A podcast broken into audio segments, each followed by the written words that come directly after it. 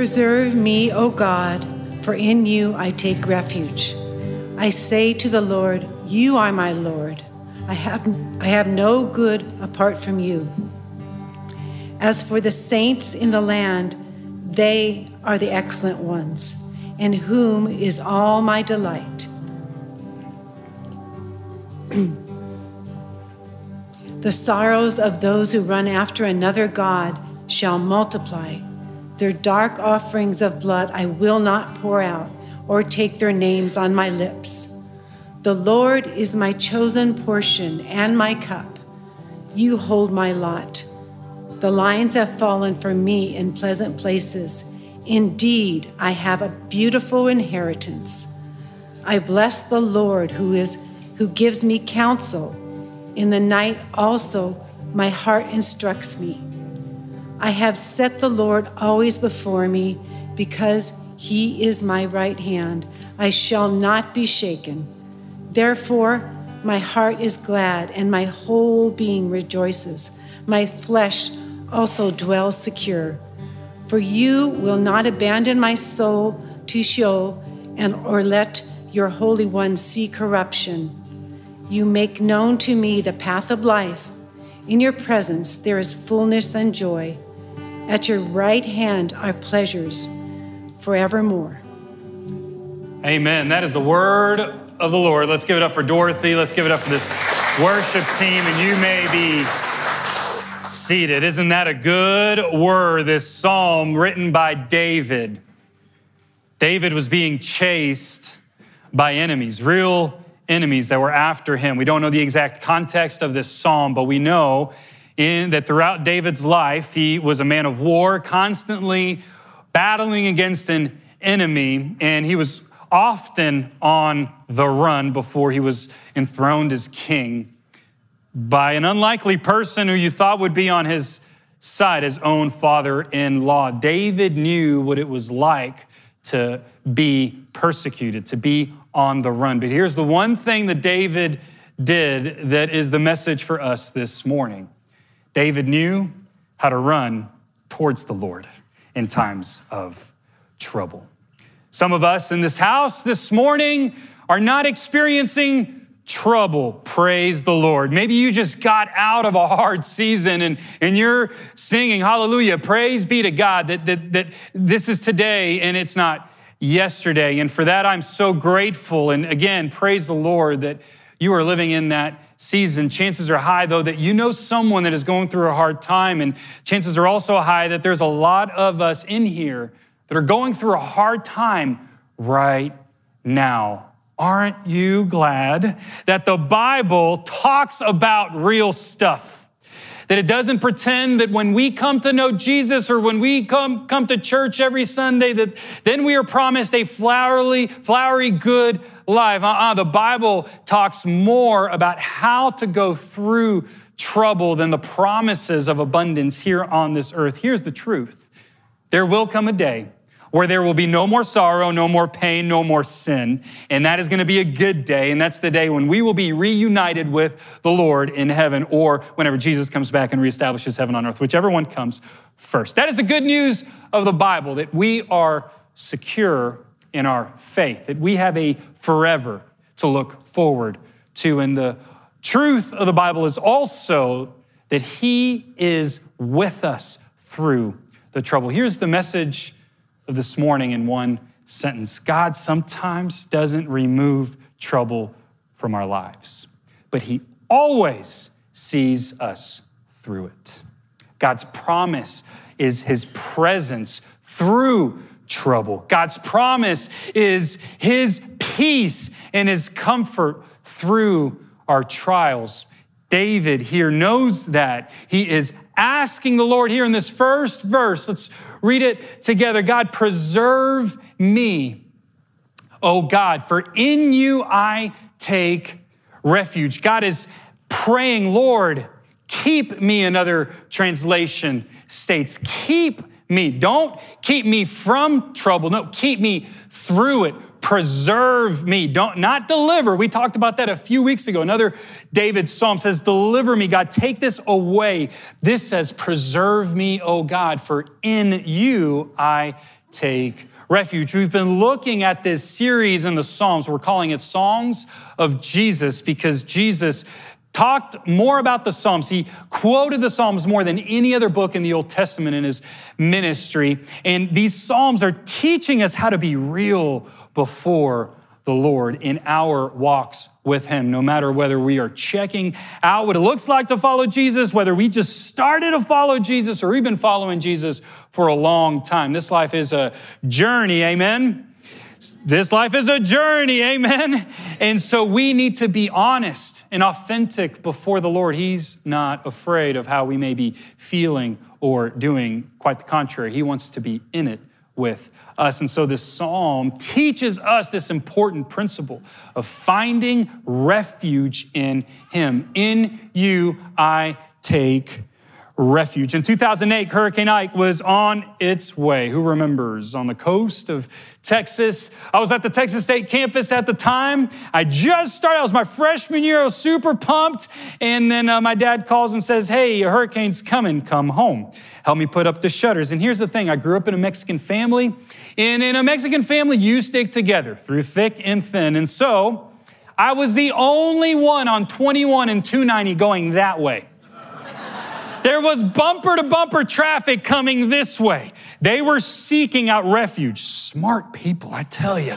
You know, but we had lived in Miami for a long time, and so we knew just a couple of shutters up on the windows, and then you just kind of ride through the storm. And oftentimes it doesn't, you know, come. Sometimes it does. Anyway, bottom line, there I went into the storm, and we rode it out together. And here's what this reminded me of that again, sometimes we ask God to remove our troubles from our lives. And, and, and what we need to remember is sometimes He does, often, always, excuse me, always, though, He joins us in those troubles and sees us through. The second uh, verse is this I say to the Lord, You are my Lord. I have no good apart from you. When we make God our refuge, when we make God our safe place, what we are saying is that there's nothing good outside of God. I want to talk about uh, what it means for us to adore, admit, and aspire to. That's we've been looking at this series, adore. What does this psalm teach me about God. Uh, admit, what does this psalm teach me about myself, my human tendencies, my issues, and aspire? What does this psalm teach me to become, to respond? How, how is it calling me to respond? That's what we're going to look at this morning through Psalm 16. The first thing is this adore. What does this psalm teach us about God? That He is our refuge place, that He comforts me through times of trouble. That is the truth of who God is, that in any season, through any circumstance, we are secure in Christ. Period. Refuge is used 37 times in the Old Testament. 27 of those are in the Psalms. So it's a consistent theme throughout the Psalms. 23 of the 150 Psalms talk about refuge explicitly, and the other four, uh, it's talking about being safe with the Lord. Here's our question as we look at how God uh, is our refuge. Am I asking God to remove trouble from my life, or am I asking Him to preserve me through it? Am I asking Him to just push it away? Or, or am I asking Him for the strength, for the peace, for the discernment in wisdom to walk through it with Him. It's a very important distinction. And when, we, when it's the latter, we can rest assured that He will come through every time. Verse 2 I say, The Lord, you, you are my Lord. I have no good apart from you. Okay, so this goes back to there's nothing good outside of God. Uh, there's some good news here and there's some bad news. Here's, here's, here's the good news.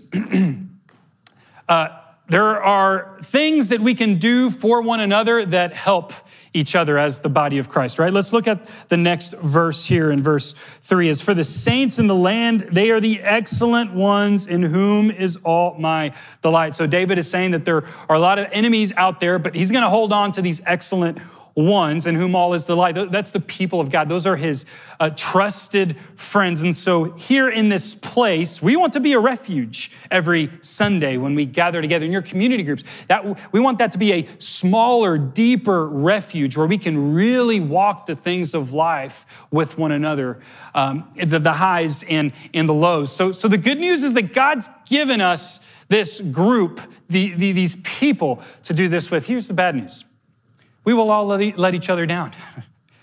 We will not measure up or be able to replace the refuge in the comfort that only God can bring. We will let each other down. It's in our human nature to do so. We will hurt one another. We will, uh, you know, give the cold shoulder, and, and we will create this chasm within ourselves. And, and that's the mystery that God still, in our imperfections, to, chooses to use us, imperfect people, for his perfect purposes. And so we must remember that only God is truly God. I was in a conversation with, with a friend this week. We were having lunch and, and we were talking about this, this issue, this dichotomy that, you know, God uses imperfect people for his perfect purposes. And, and he told me something that, that I thought was uh, interesting. He, he, talking about church hurt and when people, you know, not, when people are not following Jesus, oftentimes it's not Jesus that's the problem. It's, it's people that call upon Jesus that are the problem or the reason why people are away from church, and he, and he put it this way it's like uh, if, if I were to grab that guitar and play Hotel California, I can guarantee you that it's going to be a terrible presentation of what that song truly sounds like. I will botch it, and you will say, that is not good, terrible. But what you won't say is the Eagles are terrible. What you will say is that my interpretation and my presentation was not good. We have to remember when we look at God as our refuge that He is perfect, that He will never let us down, even when people do, even when we feel hurt by one another. God is our refuge place. So, am I asking God to remove trouble or preserve me?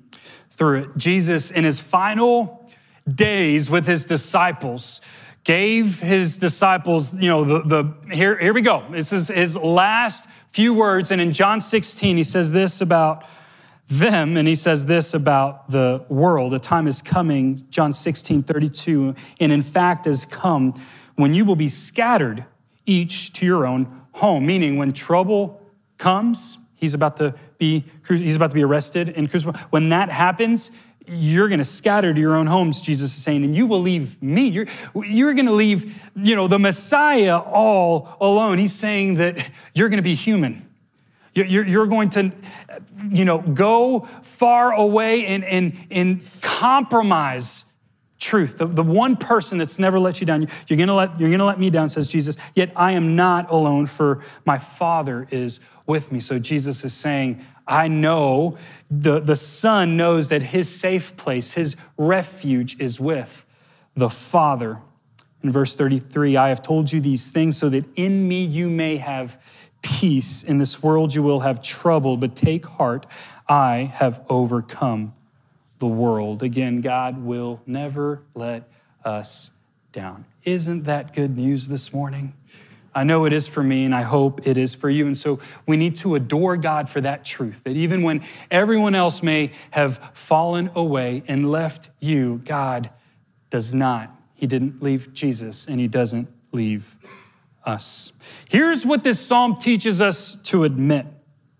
Verse 4 the sorrows of those who run after another God shall multiply. Their drink offerings of blood I will not pour out or take their names on my lips. So David is speaking to these lowercase g gods at the time, Canaanite gods and other pagan gods, where people would, instead of sacrificing to, to, to, at the altar of the Lord, they would sacrifice and literally pour out these blood sacri- animal sacrifices to these lower g gods so that they can be in relationship relationship with them. And, and David is saying, man, when you do that, when you turn to any other God that is not Yahweh, when you turn to any other God that is not the one true living God, you will have sorrow, and the, those sorrows will multiply. James 1 says it like this Our desires lead us to sin, and then when our sin is fully uh, developed, it leads to death.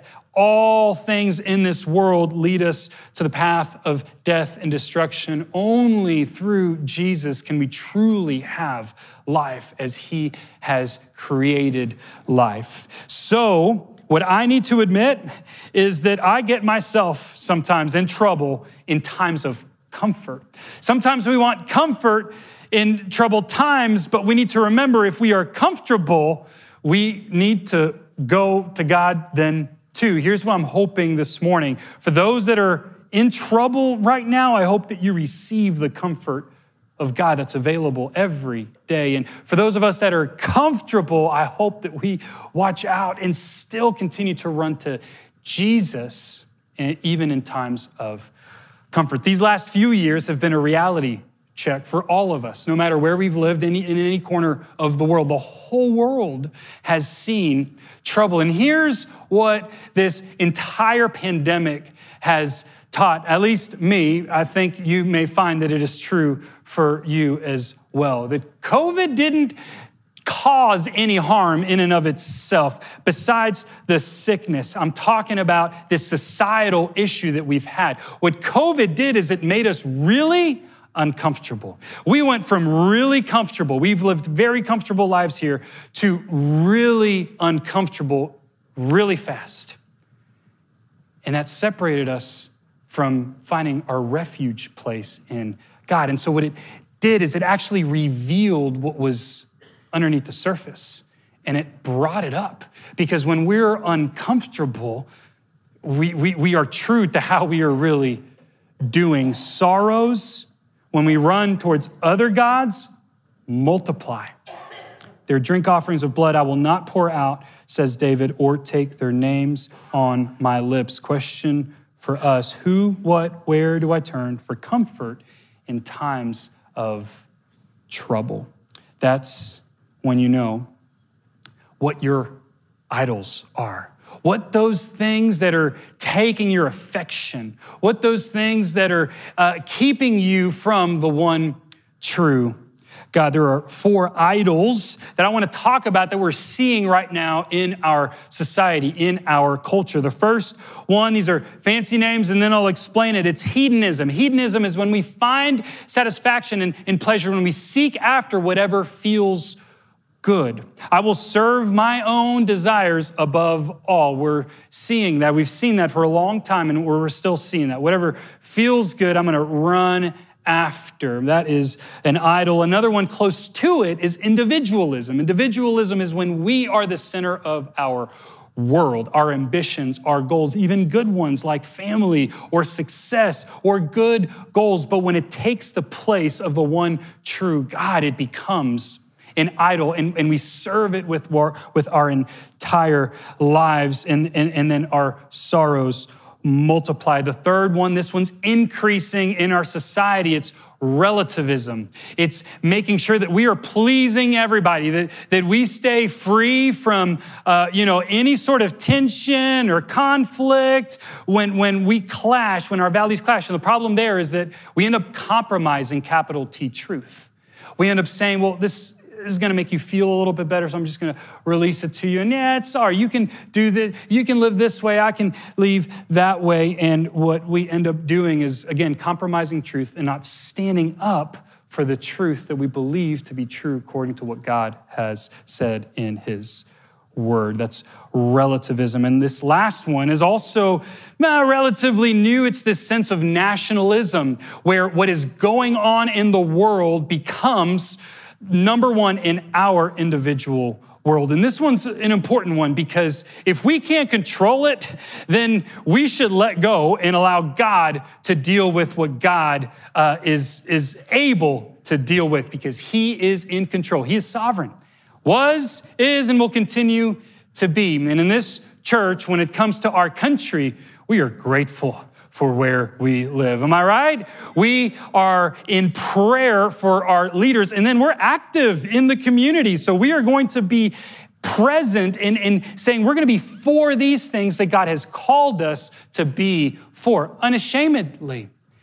But when it comes to the politic realm, the politics realm, we don't bow down to no elephants and we don't bow down to no donkey. We only bow down to the Lamb of God, who is the only one that can take away our sins. He is king here, here, and we represent him in his kingdom here on earth. So we got to make sure that these idols don't keep us from seeking refuge in the one true God. Who, what, or where do I turn for comfort in times of trouble? Let me uh, talk about Jesus' cousin, John the Baptist. He was one of the holiest characters in the Gospels outside of Jesus. He paved the way for God, but he found himself in an uncomfortable situation. He ended up in prison, not because he did anything wrong, he was persecuted, and then King Herod threw him behind bars, and he was a little confused. In Matthew 11,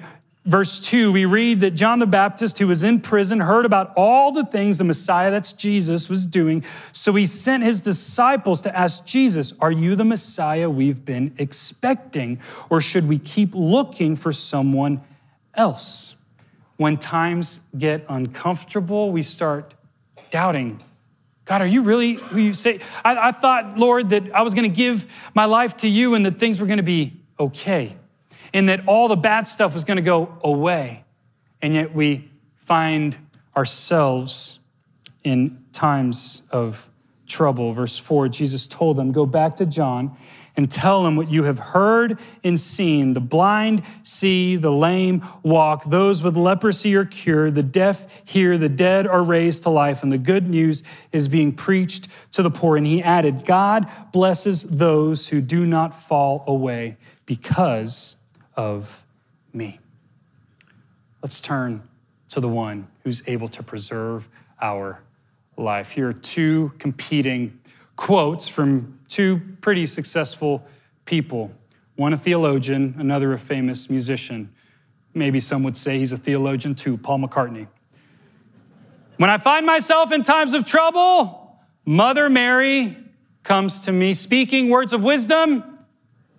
Let it be. That's what Paul McCartney says. Just let it be, man. Just let it be, let it be, let it be, oh, let it be. C.S. Lewis a real theologian, says God whispers to us in our pleasures, speaks to us in our conscience, but shouts in our pain. It is his megaphone to rouse a deaf world. When we find ourselves in times of trouble, it's not let it be. God says, Come, come to me. Let me be your safe place, your refuge. Don't turn to all these other ways of the world. Trust me. I want to go back to Psalm 1. Can we do that? Sydney, please. I know I'm, I'm, I'm going a little out of order. I'm, I'm feeling, I'm feeling uh, uh, excited. Uh, let's go to the Psalm, Psalm uh, 16, verse 1. I say to the Lord, You are my Lord. I have no good apart from you. All these names of God are, are really cool. First, he says, Oh God, that's Elohim. That's just the, the normal word for, for, for, for God, the first one that we read in the Bible. The second, I say to the Lord, that's God's personal name. He revealed himself to Moses in Exodus as Yahweh, the great I am, the one who was, is, and is to come. That's how we know that he is sovereign. That's what sets him apart from any other little g Elohim or God. He is the one who delivered God's people from the promised land. And then he says, You are my Lord. That's Adonai. That means master. That means that no matter what may be going on, we're going to choose to call upon Jesus as our Lord. We're going to say, Lord, protect me. I don't understand why it's, sorrows in my life, sorrows in another person's life. God, I'm just going to choose to walk my way. Here's another thing that just came to me. When, when we find ourselves at odds with other people that are not walking according to how God has called us to walk, here's what we need to do we need to pursue them the way that Jesus pursued us. And that is with great grace Jesus didn't pursue us wagging a finger and saying, How dare you? No, he, he, he said, Hey, I, I welcome you. I, I, I went to the cross for you. And then, and then we live the truth out, baby. We, we walk according to God's ways. We don't change our ways. We model that by the way that we live, and we pursue them the way that Jesus pursued us with awesome grace. And I think we'll find more and more people as we model that as a church find refuge in the one true God. I'm almost done. Aspire. How does this psalm compel me to respond? We've talked about it already. We need to make Jesus our refuge. David made God his refuge in 27 times in the Gospels. We read that Jesus left the crowds and went away to be alone with his Father. Luke 5, 15, 16 says, Despite Jesus' instructions, the report of his power spread even faster, and vast crowds came to hear him preach and to be healed of other diseases. But Jesus often withdrew to the wilderness for prayer. So even when people needed him, even when people were chasing after him. Jesus actually told his disciples, hey, keep this Messiah thing quiet for now. I just want a few people to know because he knew that it would escalate quickly. And that's exactly what ended up happening. People rushed to Jesus. And in John, it teaches us that when the, when the hour had come, then he, he went ahead and, and told everyone who he was. It was a timing thing, but he was faithful to withdraw and find refuge with God. When John the Baptist was in prison. He ended up being executed. And when Jesus caught word in Matthew 14, 13, we read that he withdrew to a desolate place to be with the Lord. God was his refuge. The Father was a refuge place for the Son. And so he must be our refuge place as well. This is what the rest of the psalm sounds like. Let's read these verses 5 through 11, a couple more verses, and we'll be done. The Lord is my chosen portion and my cup. You hold my lot. The lines have fallen for me in pleasant places indeed. I have a beautiful inheritance. What David is speaking to is that he's choosing God to be his. The message translation or paraphrase of the Bible, Eugene Peterson's uh, paraphrase says that my choice is you, God, first and only. And now I find I'm your choice. You set me with a house and a yard, and then you made your heir. I had another conversation this morning with, a, with an old friend, and we were talking about God's ways and how God's ways are narrow, but they're God's ways that lead to life. And I was telling him about how when I came to Jesus, there was no way that I would have thought that my life would look like the way that it looks like today. Anybody else with me there? When you give your life to Jesus and you have these goals and you have these dreams and you have these boundaries that you, you're, you're making, and then God says, hey, watch me. Watch me drop those. Watch me expand your influence. Watch me do something with your life that you could have never done on your own. What I'm most proud of is we're celebrating 10 years of marriage this Wednesday. And I never would have thought in a million years that God would give me the four kids that I have, the wife that I have, and the home that He is building in my life. God's ways are better. Anybody out there? God's ways are way better than anything that we could have planned for ourselves. That's what David is saying here. He goes on, I bless the Lord who gives me counsel in the night. Also, my heart instructs me. I have set the Lord always, not after, but before me. Therefore, my heart is glad and my whole being rejoices. My flesh also dwells secure. For you will not abandon my soul to Sheol. That's the Hebrew word for hell. Or let your Holy One see corruption. You make known to me the path of life. In your presence, there is fullness of joy. At your right hand are pleasures forevermore. That's what we get when we make Jesus our refuge, no matter what may be going on in our life. Question for us Am I choosing God as my number one? Because He chose us. Here's the thing about this path it talks about the path of life. And my conversation with, with my friend, again, the, the road is narrow. If you follow Jesus, He's calling you to look different than the world. You're going to make decisions that the world is going to say that's a foolish decision. You're going to make decisions that are different than the decisions you made a couple years ago or a couple months ago or maybe a week or yesterday. It looks different. And sometimes we can get lost in the, well, why, God, are you asking me to not do these things when God is focused on just trust me and watch what I will give to you. Matthew 7 13, 15 says, Enter through the narrow gate, for wide is the gate and broad is the road that leads to destruction, and many enter through it. But small is the gate and narrow the road that leads to life, and only a few find it. What is it? It's simple.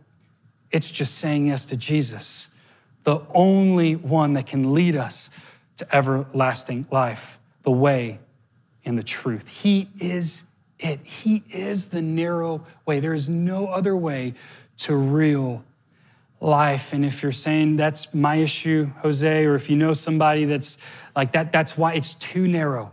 It's too narrow. Something came up this week in our news feed that was actually pretty awesome news. This picture came up. It is the Carina Nebula. It was this picture that's been captured by a telescope that's man made that now reveals something that is God made many, many, many, many, many millions of years ago. And we just now have a glimpse of it. And in Psalm 147, it says this that he heals the brokenhearted and he binds up their wounds. He is our refuge. He is our safe place in times of trouble. Verse 4 He determines the number of the stars, He gives to all of them their names. So is the road narrow? Yes. But His love is wide. His scope is wide. He is awesome. That is the God that we serve. And He is also incredibly personal. He zooms in. And for some of us whose hair are fleeting, he zooms in even more and he says this in Luke 12, 7 Indeed, the very hairs of your head are all numbered. Don't be afraid. You are worth more than many sparrows. He's a God who knows every detail. And he wants us to be safe within his arms. He is our refuge. Here are the points to recap and close. God comforts me through times of trouble. Am I asking God to remove trouble or preserve me through it? We need to admit I get myself in trouble in times of comfort. Who, what, or where do I turn to for comfort in times of trouble and aspire? We need to make Jesus our refuge. Am I choosing God as our number one? No matter whether we've been following Jesus for a long time, we are just now starting to follow Jesus, or perhaps today's the day where we start following Jesus, let us remember that God will never let us down. Let's pray. I thank you, Father, for the truth of this psalm, for the way that you use David to pen it, and the way that it finds itself in our hearts, how it connects with every single one of our stories. We thank you, God, that even though our sorrows multiply when, when, when we call upon your name. We know that you have cast our sins as far as the east is from the west, that you see us differently than anyone else does, Lord, that you are the God who will never fail us, who will never forsake us, who will never abandon us. You're the God who's listening right now and the one who knows every hair on our head and every star that is all the way out in space. You are awesome, God. So we worship you, and I pray for anyone in the house that is yet to say yes to you, Jesus. Maybe something clicked today. Didn't come from me, it was from you. And if that's you, God's not looking for any magical prayer. He's just looking for a posture in your heart that's willing to receive what He already did for you through His life through his death and his resurrection. And you can, as a symbol of that posture, repeat after me and just say, Jesus, I say yes to you and believe that you died for my sins. And that thanks to your life, death, and resurrection, you promise me everlasting life. Believe that you are the Son of God. In Jesus' name.